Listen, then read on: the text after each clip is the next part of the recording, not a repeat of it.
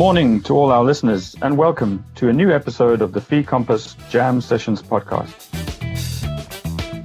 My name is Frank Lee, and I will be your host today. Today, we welcome Jonathan Denness, Head of Unit in the European Commission's Director General for Regional and Urban Policy. Welcome, John. Thanks for joining us, and a Happy New Year from the fi-compass team. Thanks very much, Frank, and a happy new year to you, um, all your team, and all the financial instruments family listening to us from all of us in, in DG Regional Policy. I'm really pleased to be here today. Why? First, to thank you uh, for all of your team's efforts under difficult circumstances last year, and in particular the work we did together to explain the CRE, that's the Coronavirus Response Investment Initiative, amendments to the Common Provisions Regulation in May and June. This has actually had an effect on the ground. This has helped to generate over 450 million euros in additional investments in financial instruments across the EU. The second thing I want to talk about is the future. Indeed. Last December, fi-compass hosted an online conference for ERDF financial instrument practitioners, which I think was well attended by your managing authorities and other stakeholders. Now, given what looks to be a flood of EU grant funded rescue packages being planned for the next MFF, do you still see a role for financial instruments in the future? Frank, the short answer is yes. During this crisis, uh, EU member states uh, have had to borrow a lot of money to buy PPE, to support uh, their economies, the businesses, the citizens. So there will be lots of borrowing which will need to be repaid at some at some point. Now, financial instruments are very economically efficient, uh, and one of their major advantages is that they create reflows, i.e. money going back into the financial instruments. And these reflows can be used to reinvest a second time in, in the in the member states' economies, and this will free up other resources to help to repay the loans which have been taken out during this crisis period. Now, the European Parliament and the Council of the European Union recently approved the Common Provisions Regulation, which sets out the legislative framework also for the deployment of financial instruments under shared management funds for the 2021 to 2027 programming period. We see a number of new flexibilities were introduced in this regulation. Could you tell us a little bit more about them? I think the regulations are a lot clearer than previous sets of regulations, and they are a lot more concise. Uh, and we've taken out a lot of words that we didn't think uh, needed to be there. So we think the regulations are clear, and this has the advantage that we don't need uh, to provide thousands of pages of guidance in order to enable people to understand the regulations. Secondly, and this is a subset of the first part, we think that the definitions are also clearer, the definitions of things like financial instruments and so on and so forth, and they are more relevant to the shared management environment. Then, in terms of true flexibility for the stakeholders on the ground, we have made it a lot easier to combine grants and financial instruments in one operation, something which frankly proved very difficult, not to say impossible to do uh, in this programming period. So in the future, grants and financial instruments will have one set of rules, the financial instrument rules, and can be combined in one operation, for example, to provide an interest rate subsidy. Also, payment claims are a lot simpler. There is a flat rate advance uh, for the setup of the financial instrument, and then there's repayment on the payments made to final recipients. So when you if you pay a final recipient 100,000 euros, you can reclaim that 100,000 euros from the commission. Also, management costs and fees are also eligible expenditure. So the way the payment claims are, are treated and the cash flow is a lot simpler than the tranche system we have in the current period.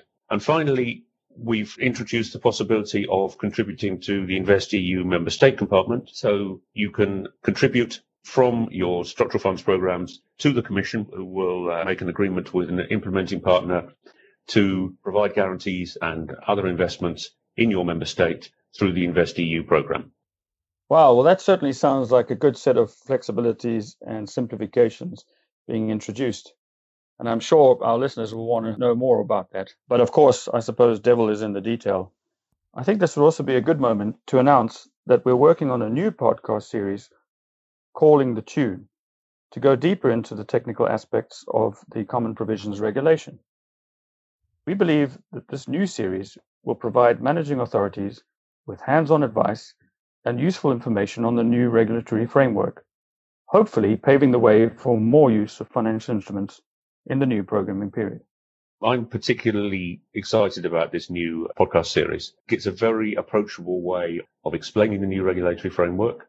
Um, you said the devil is in the detail. We hope there isn't too much detail for devils to get into um, because uh, we hope it's a lot clearer. And we think that by doing a podcast series, having two of my excellent colleagues uh, explaining the regulations, explaining the meaning behind the words and, and the meaning behind uh, the different articles, uh, will really help practitioners to set up financial instruments um, and will mean that we don't need thousands of pages of guidance this time around. Indeed. And uh, talking about helping our managing authorities, um, who are obviously currently preparing their programs for the next MFF, what support can they expect when planning the future deployment of financial instruments as a delivery mechanism under shared management? I think there are two main uh, sources of support for managing authorities. Firstly, it's through your team in fi-compass, Frank. It will continue to disseminate information in all the ways that it does at the moment, including through podcasts and so on, and no doubt some new ways in the future. But one specific new thing that we're going to do is to offer through fi-compass the possibility for member states who are at the very early stages of planning financial instruments to have some sort of support for them on a bilateral basis in order to go through some of the initial steps to set up financial instruments. Secondly, DG Regional Policy isn't going to be providing thousands of pages of guidance. That doesn't mean that we won't answer questions. So managing authorities, as in the current and previous programming periods, can submit questions to us, which we will then consult internally and, and answer on the new regulations. And of course, DG Regional Policy overall has a profound relationship with, with all the managing authorities of the programs, not just on financial instruments, but also in, in other areas. And that will also be useful in terms of advice to managing authorities on financial instruments. Well, we certainly hope that 2021 will be better than last year. Would you like to share with our listeners your New Year's resolutions for 2021, John? Frank, I don't have any. And that's because, in my experience, and I was listening to the radio the other day, uh, by this time in January, 90% of New Year's resolutions have already been abandoned. So I don't make New Year's resolutions. But I do have hopes. I hope that everybody, we will get back to normal as soon as possible. Secondly, that some of the REACT EU money, which is money that is being added to the 2014-2020 programming period over the next two years in order to help member states recover from the crisis, will be channeled through financial instruments. We changed the rules last year to make it a lot easier to extend uh, existing financial instruments, and there will be plenty of money available to member states to do that uh, this year.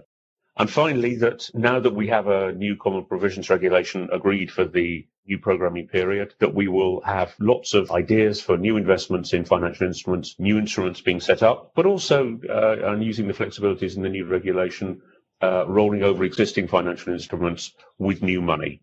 Uh, so they are my hopes for 2021, Frank. Well, that certainly sounds like a good list of hopes, and I hope, for, at least from my side, that those hopes come true.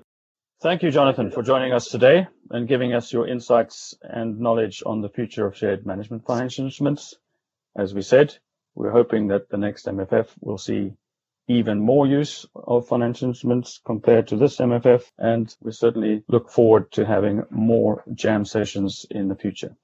Frank, I'm looking forward to working with you and the team, along with my team, throughout 2021 to deliver on what we both agreed is very desirable. Thanks very much indeed.